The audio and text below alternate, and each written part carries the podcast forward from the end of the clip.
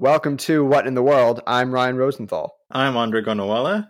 And this is the Burn Bags weekly rundown of the top national security and foreign policy stories.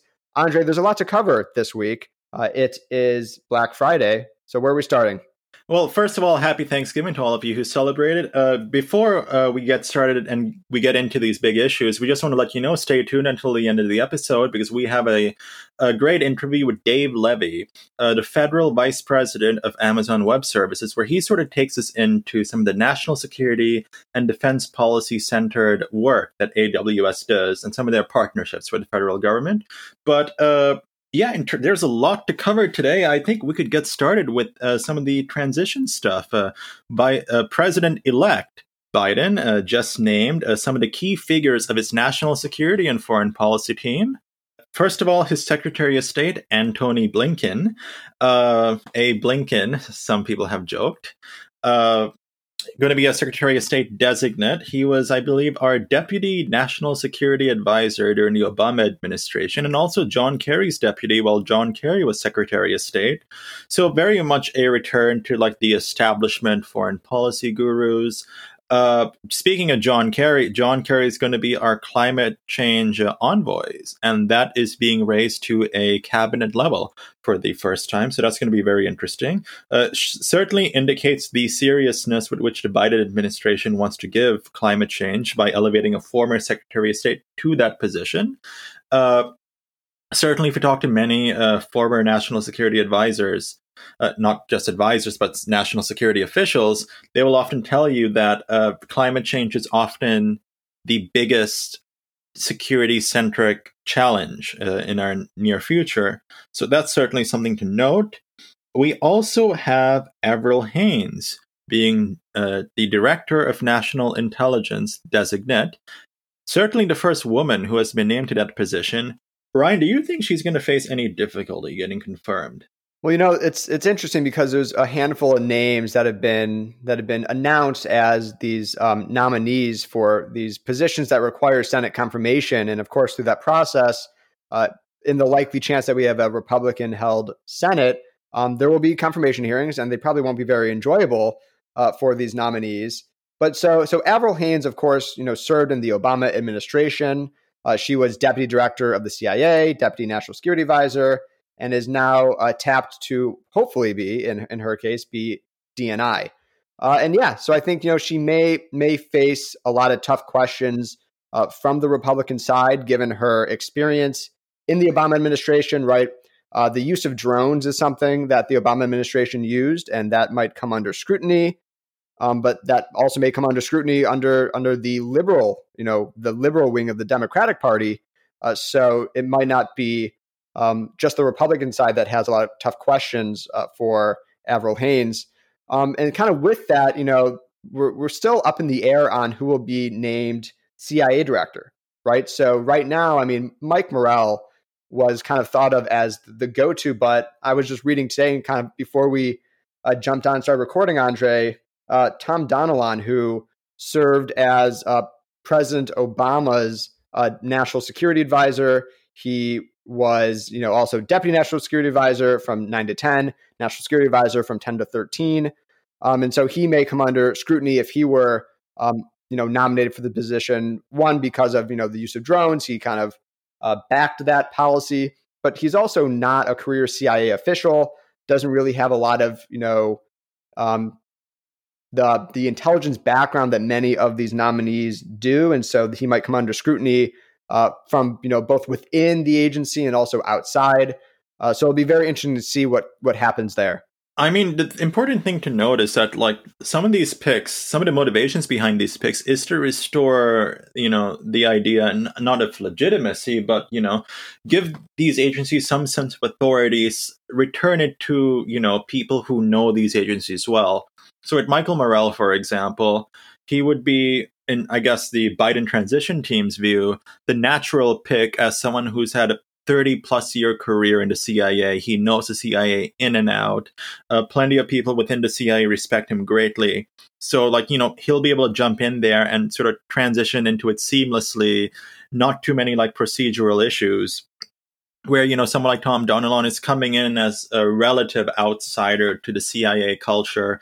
Even Avril Haines wasn't in the CIA for like too long, actually, right? Like she herself is also like I guess more of an, a quote unquote outsider than Michael Morell would be. Michael Morell is, I mean, he's the definition of an insider. And yet, Ryan, as you mentioned, uh, certainly a little bit of controversy between uh, for both Morell and uh, Donilon uh, I believe Senator Ron Wyden, the Democratic senator, uh, criticized uh, Morell's perspective nomination as being, you know, sort of a turnoff just because of some controversies circulating around uh, the use of torture. So I think, I mean, these nominations are going to be somewhat difficult as always, but uh, we'll see what happens. Right, absolutely. And then as as far as you know, the people who won't have to face um, these these hearings. You know, Jake Sullivan, of course, uh, being named national security advisor. Very young. Yeah. He's very young. You know, he's you know I believe you know early forties. Uh, served as director of policy planning.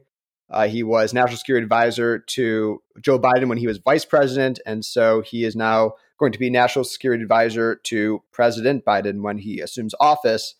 Um, you know, and and Jake Sullivan was very very involved in the Iran nuclear negotiations, uh, and you know, there's a lot of uncertainty on whether or not the United States will kind of enter back into the JCPOA. We'll kind of see what happens with uh, a nuclear deal, uh, but I think that will probably be at the forefront. I mean, of all of these issues, I'd say Iran is a, a big one, but also the, the issue of China, right?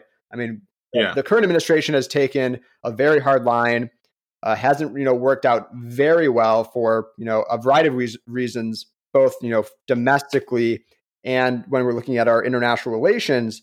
Uh, but I, I, think it's safe to say that the, the the Biden administration will also take a hardline approach to China, but kind of look more at securing domestic infrastructure, uh, our you know uh, our economy, right? Because such a big part of, of China's soft power has been through its economy.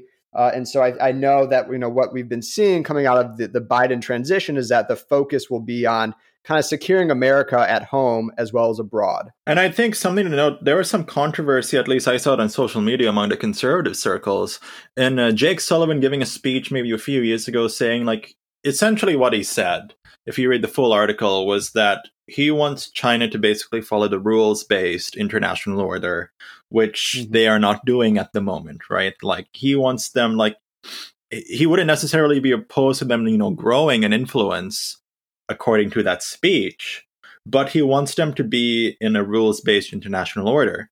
However, that speech was delivered in either 2016 or 2017. So, you know, a lot has changed in the four years since that speech was mm-hmm. given. China has certainly become more assertive and aggressive in you know many sort of uh, domains and so on. Also, uh, I want to point out something that might also help us pivot into our next topic. Uh, Jake Sullivan uh, was, ta- I think, tweeted out about the ongoing crisis in Ethiopia, and uh, certainly the Biden transition team and pr- President-elect Biden have made some statements on what's happening in Ethiopia. Uh, also of note, Linda Thomas Greenfield, She's spent many years in African capitals, helped shape US policy on sub Saharan Africa, is going to be our UN ambassador. So I think there's going to be an emphasis, you know, on what the US uh, I guess, point of view and stature is on Africa. Oftentimes in foreign policy and national security, I regret to say it, but a forgotten region, a forgotten continent for, you know, much of the frontline stuff. Hopefully, we'll see, you know, an emphasis on Africa in the next few years. But on that point, uh, two things I want to note. Uh, in Somalia, I think just yesterday or two days ago, it was reported that a CIA official was killed in action in Somalia. Uh, Ryan, do you have any more information about that? Has any more information been released? Yeah, so they've been pretty tight lipped on what actually kind of went down that led to the death of the CIA officer. But let me kind of just paint the picture for our listeners so they have an understanding on how this kind of came to be right? So when people think of the CIA, right, it's of course the foreign intelligence arm of the U.S. government. Uh, but in addition to collecting foreign intelligence, they also have a paramilitary um, division called the Special Activities Center, previously known as the Special Activities Division. Um, and so basically, they conduct paramilitary operations around the world. They basically take the best of our special uh, operations forces within the U.S. military, and they assist the CIA in conducting operations. Um, and so they were in Somalia to assist the local um, population there in countering uh, terrorism. Right, they're doing counterterrorism operations, training uh, the military in in Somalia, and Somalia has been a crucial country for counterterror. And so this CIA officer was killed in combat, but again, you know, not a lot of details uh, about the circumstances that led to to the death of this officer. And it's also important to note, as we actually mentioned last week, that there have been uh, there has been thinking and some commentary on the potential of a drawdown from Somalia, which could potentially complicate the counter the progress of counterterrorism uh, efforts there.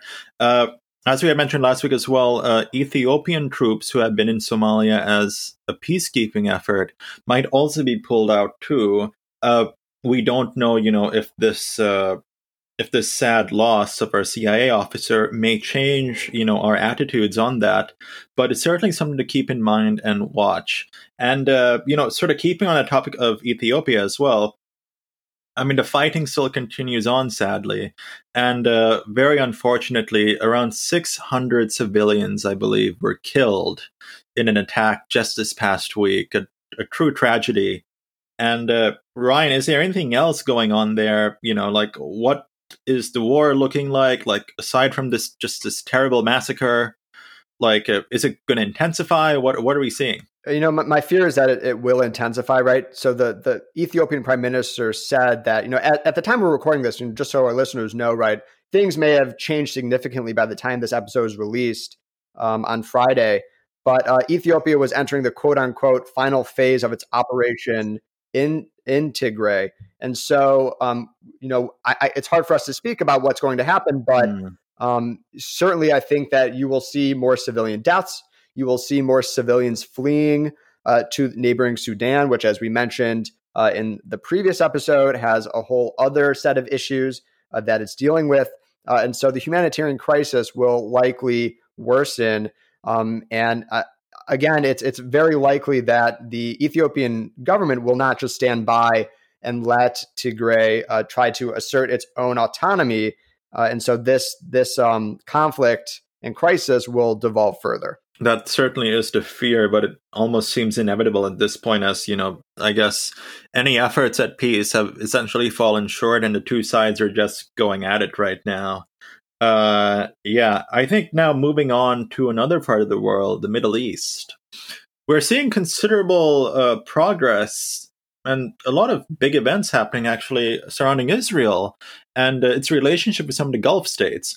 So there were some reports recently that Benjamin Netanyahu, the prime minister of Israel, once our Secretary of State Mike Pompeo flew to Saudi Arabia to meet with MBS, the Crown Prince of Saudi, uh, Netanyahu apparently has secretly accompanied him and has met with MBS. And Netanyahu uh, is supposed to visit, or he may have already visited, the UAE and Bahrain. So, certainly, I think the normalization of relationships between Israel and these Gulf states is, you know, on the horizon. It could happen very soon. And uh, certainly, we're seeing Israel and the Gulf states, you know, normalize their relations as sort of this not this conflict, but these spheres of influence, right? The spheres of influence were divided between, you know, the Iranians and the Saudis. Well, essentially a Saudi led sphere of influence with the Gulf states. And Israel, you know, they have already had like a lot of security cooperation, of course, discreetly with some of these Gulf states, but I think this is making it more public. This is making it more official. And uh, I mean, what what do you think this means? Well, let's kind of think about right the timing of this. Right, we're we're very close to the end of the Trump administration, and so uh, it.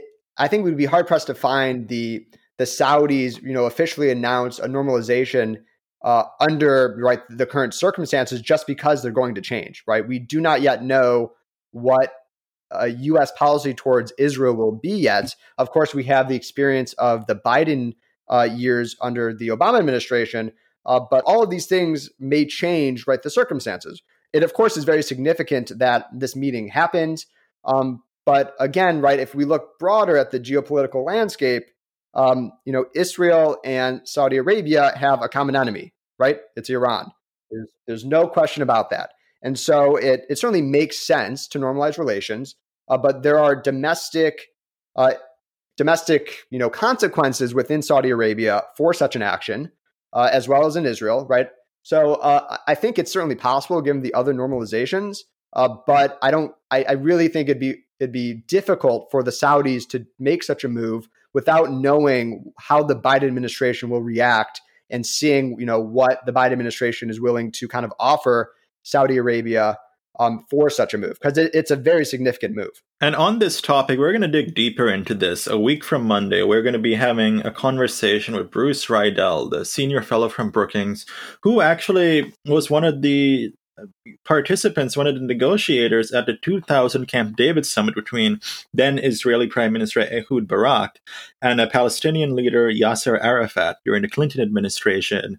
Uh, very well versed with these issues. So we're going to have a good deep dive into, you know, what these normalizations mean and what the future, you know, of Israel's relationships with these countries looks like, especially, you know, with the Iran versus Saudi question in the air and this transition period. Like if things will change or if things won't change. Yeah, I mean everything is up in the air as we kind of really uh, enter the the Biden administration. So um, I think it's everyone should be you know paying very close attention to see who uh, Biden announces for these, you know, potential positions, um, because they send signals right to our our allies and our adversaries uh, overseas.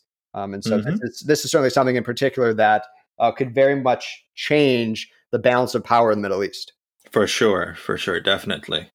And uh, there's been some situations in Thailand as well, right? What's been going on in Thailand? So Thailand's been, you know, something that has not been the news, um, but I mean, a lot has gone on since the summer, right? There's been ongoing protests since July, and and recently, right? I think a few days ago, protesters were charged. A, a group of seven leaders of this protest movement were charged um, under the law that prohibits insulting the monarchy, right? So, for those who don't know, uh, Thailand has a monarchy. Uh, its king um, is is not very popular. Certainly not as popular as his father, uh, who is more or less beloved by the people of Thailand.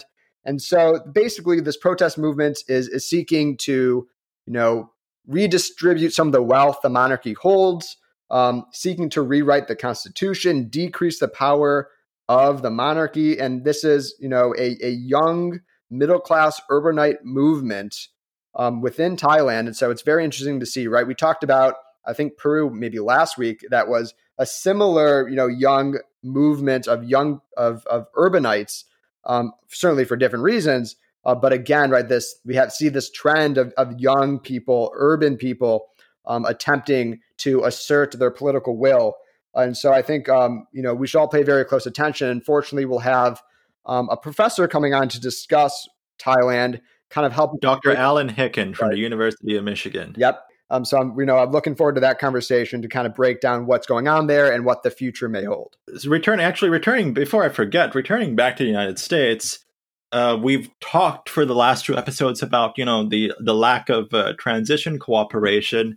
Finally, the GSA has approved uh, essentially the collaboration and the coordination between the Trump administration and the Biden transition team. So now we're actually seeing, uh, you know, the coordination happen, right? We're seeing all the various agencies essentially work with, you know, the people who are coming in with the Biden administration, uh, while of course President Trump's legal challenges still continue. So just wanted to point that out. Yes, it's um you know we were we were talking about the you know last week whether or not this was going to happen but at least you know as as the weeks pass things seem to be getting a bit smoother um, so president-elect biden will be getting his daily brief um, and then the transition will you know will be receiving the funds necessary and the the infrastructure necessary to continue the transition so uh, it is looking like we will have a not I, I won't call it a smooth transition but certainly a smoother transition uh, than it looked mm. just a week ago. Still, regardless, I mean, we have lost some time, and like, I mean, certainly we'll have to see what these delays may portend for our foreign policy or national security, whether, you know, it's in the immediate aftermath of President like Biden's inauguration or, you know, in years to come. And uh, we shall see about that. Well, one brief question before we end and we transition into the interview. Uh, there has been some talk recently of pardons, and uh, Edward Snowden of uh, you know who leaked a, maybe 1.5 million documents and files from the NSA in 2013, and is now speaking of Russia, residing in Russia. He has apparently applied for dual citizenship there, U.S. Russian citizenship. Uh, there's been some murmurs, I think, about a potential pardon for Edward Snowden. Uh, real quick, Ryan, do you think he's going to get a pardon? What's your uh, estimate? What's what's your guess? There will be a lot of blowback within the U.S. government, particularly within the intelligence community, if Edward Snowden were to be given a pardon. Now, of course, mm. you know the merits of the pardon. Uh, there, there are many, uh, many arguments for such a pardon. Right, the the you know how it the transparency argument um, but again, you know, given the the moderation of the people that have come into these positions, right, from Tony Blinken to Jake Sullivan, right, these people are, you know, a bit more moderate in their views. Um, but do you think Trump's? Do you think Trump's going to do it? Do you think oh, Trump would do a pardon, President Trump? Absolutely not. No. Really? no, not going to happen. Hmm. No, I, would say it would be much more likely uh, in my mind, under under a Biden administration, just because of of the progressive wing of the party, mm. right, have have mm. applauded.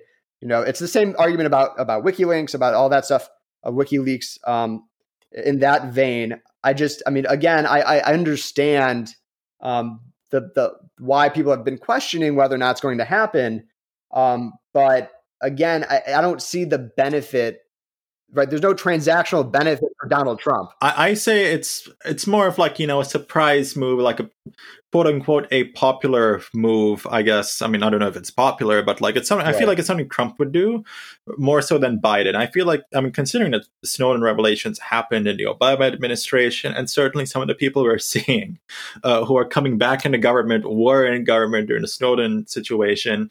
And you know, it's important to note when you're talking about Snowden, like uh, you know, whether or not some of the information of the activities he provided was, as in the activities, whether or not some of those activities were illegal, uh, you know, is irrelevant when you consider that like he leaked a lot of information about activities that were legal that harmed our national security in the eyes of the IC. For example, the PRISM program. Uh, PRISM was approved by Congress, and certainly leaking information about that might have, you know, harmed our operations in terms of counterterrorism. It might have in fact, like his essentially taking of data to Russia, like his, you know, his taking of information to Russia essentially might have compromised that information. It might have given the Russians some of that information too. So I, I highly doubt that a pardon would happen under a Biden administration. I think it's, uh, I'm, I'll put money on it. 100% no for a Biden administration. But under the Trump administration, you never know. You never know. That's true. You never know, but um, I will. I will. You know, equally and as forcefully say that under the Trump administration, uh, we will not see a pardon. There's, there's really, again, right. If you look at how how the president, you know, acts um, vis-a-vis other other countries, and even with domestically, right. Um, there's got to be a benefit to himself or the United States, uh, and for this, it's it's marginal at best, mm. uh, and it would really cause a you know a lot of groans within the Republican Party if this were to happen. And so yeah. um, I don't know. I guess again, like everything, we're gonna have to wait and see. You know, Donald Trump has you know thrown a lot of surprises uh, at at us, and so again, we don't know. But I will say uh, my vote is no. If you're interested in learning more about the Snowden uh, sort of situation, our interview with Admiral Mike Rogers, the former NSA director who essentially had to deal with the blowback of the Snowden issue. He came into office in 2014. Snowden's uh, the Snowden leaks happened in 2013. Uh, he provides his uh, opinion on Snowden. It's a very interesting opinion, so be sure to check out that. And uh, this Monday, actually, we will be re- releasing an episode on the Uyghur situation in China uh, certainly a very tragic situation, essentially a cultural genocide that has been that is happening in the People's Republic of China.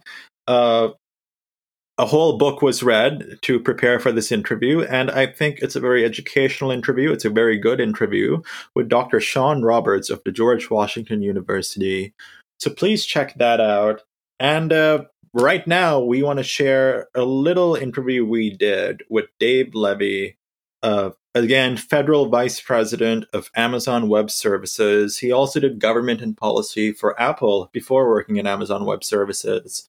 Uh, it'll be very interesting. Looks a lot at cooperation between Amazon Web Services and the defense sector, the national security sector, and so on. So, yeah, here you go. Uh, please take a listen. Let us know your thoughts. Yeah, we hope you had a very happy Thanksgiving. Uh, stay safe if you're going to engage in all the shopping bonanzas on Black Friday. Maybe call it Cyber Friday, or well, Cyber Monday exists. But yeah, stay safe and be well, everyone.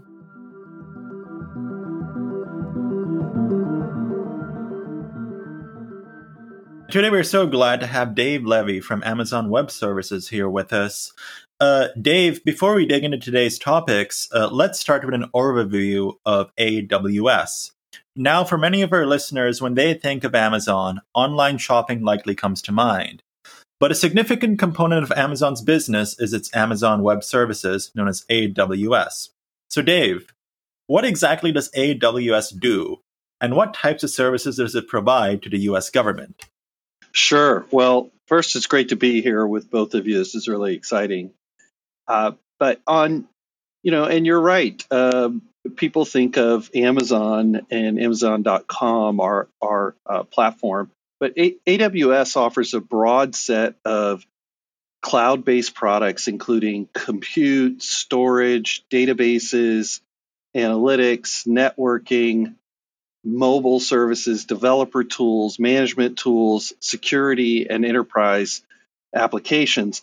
These services um, help organizations move faster, they lower IT costs, and scale.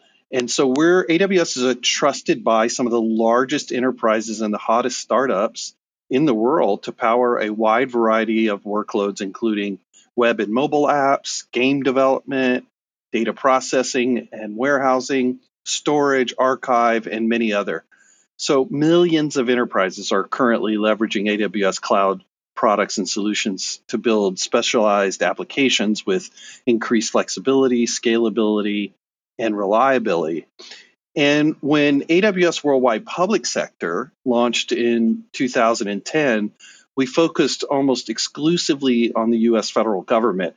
And though few people at the time knew even, even what cloud was, we notched some important firsts that helped pave the way for the acceptance of cloud that exists today people really began to take notice of AWS when the CIA chose us to build and operate commercial AWS cloud services for the intelligence community. And that win was a really a first of its kind contract and proof of what we had been saying all along that you can have both security and rapid innovation with commercial cloud. And today, AWS Public Sector is a global organization. We support over 6,500 government agencies, 11,000 academic institutions, over 29,000 nonprofit organizations around the world. And our public sector, worldwide public sector customers uh, are in more than 180 countries and territories. Well, it certainly is significant that CIA contracted with AWS uh, for its services. And as you mentioned, there are many other aspects of the public sector that contract with AWS. Um, and so, I mean, this podcast is a national security podcast. And so, why do you think, first, the defense sector is moving to the cloud, looking to the cloud for its services? And when we talk about the cloud, what does the private sector offer that government may not be able to accomplish on its own? Sure. Well, you know, our, uh, national security depends on our nation's ability to stay a step, sometimes even two or three steps ahead of our adversaries. And a big component of that is modernizing aging infrastructure and adopting the latest security technologies, which are available in the cloud.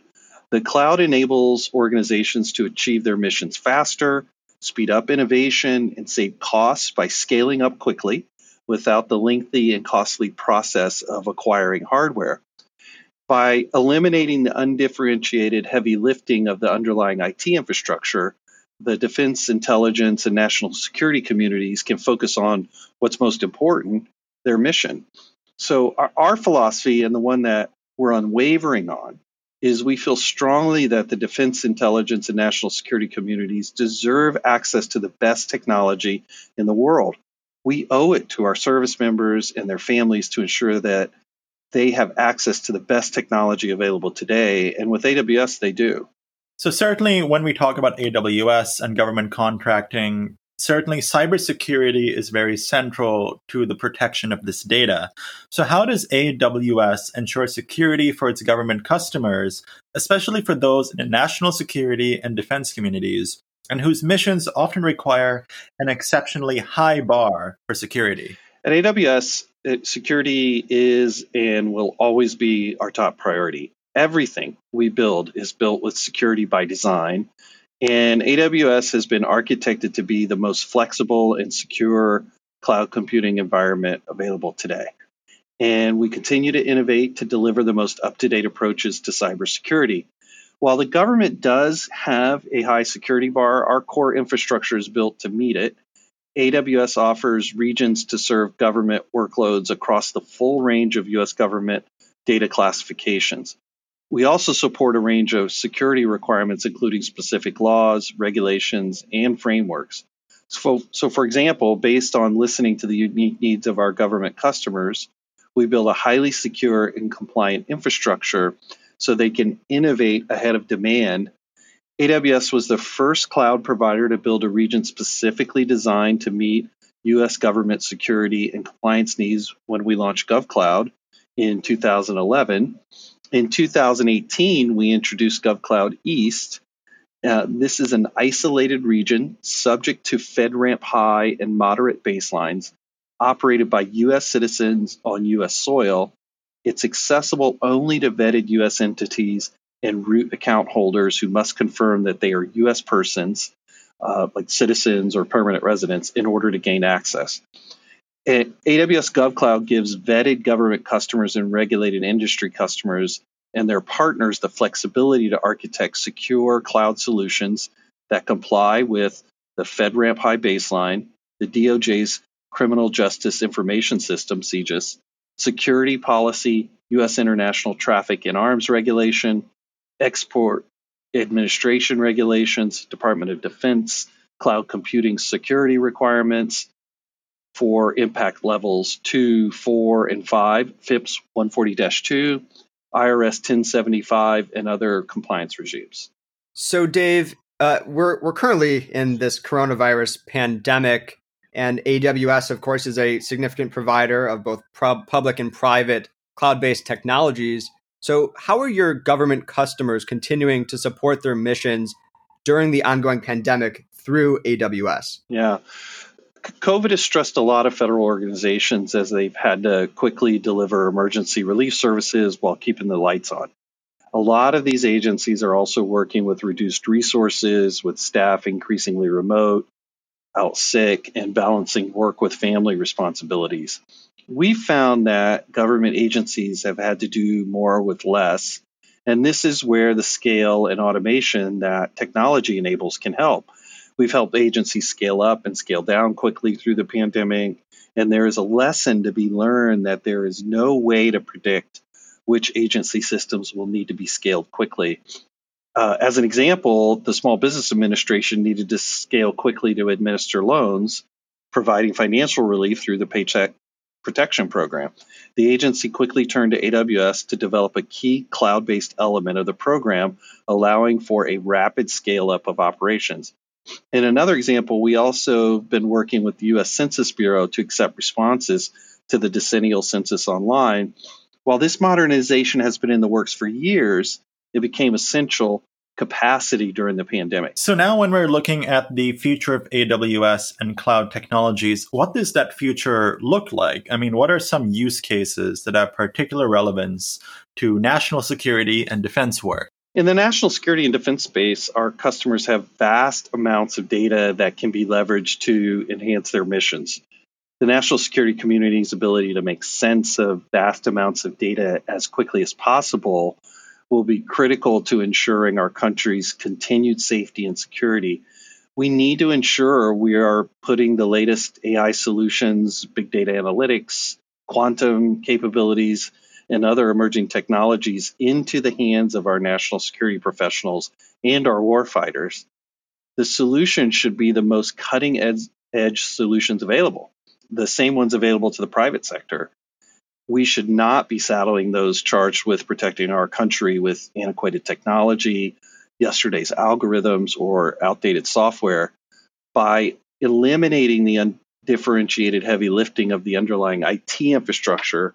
The defense and national security communities can really focus on their missions. Yeah, it, you can't argue with that. And so, so, Dave, let's round out this conversation by talking about you. You've had a long career in IT. Uh, so, yeah. so first, how did you find your way into the space, and what in particular do you enjoy about working with and providing services for the private sector? Sure. You know, I started out uh, writing code for my father, who is a physicist. Um, so we, I don't have to name the year, but uh, I'll tell you what the programming, some of the programming languages are: uh, Fortran and Pascal and COBOL. I wasn't a very good, uh, very good at the keyboard, but that early exposure to technology just captivated me, and um, it's been an integral part of my life ever since. And um, I've seen, um, I've seen our our industry grow and proliferate and really change the face of you know our country, our world, and it's inspired me. Um, so even though I didn't stay uh, behind the keyboard, I stayed in this industry, and then I had the opportunity many years ago to get involved with public sector customers, and and I just really got excited about their mission, um, whether it's you know delivering services to citizens or uh, protecting our our nation or preserving our assets or our natural resources, uh, the opportunity to provide innovation, uh, to provide technology to public sector customers, whether they're education or nonprofit, it's just really exciting. Um, you know, I almost can't wait to come to work every day and help uh, a customer discover something new or a new way to do something. It's just really exciting and compelling. Absolutely. Uh, well, Dave, with that, we want to thank you for speaking with us today about all that uh, AWS has to offer uh, the public sector, right? I mean, it's certainly uh, important work uh, providing services uh, for those men and women who serve our country. So thanks so much for taking the time today, Dave. Sure. It's really great to be here with you guys.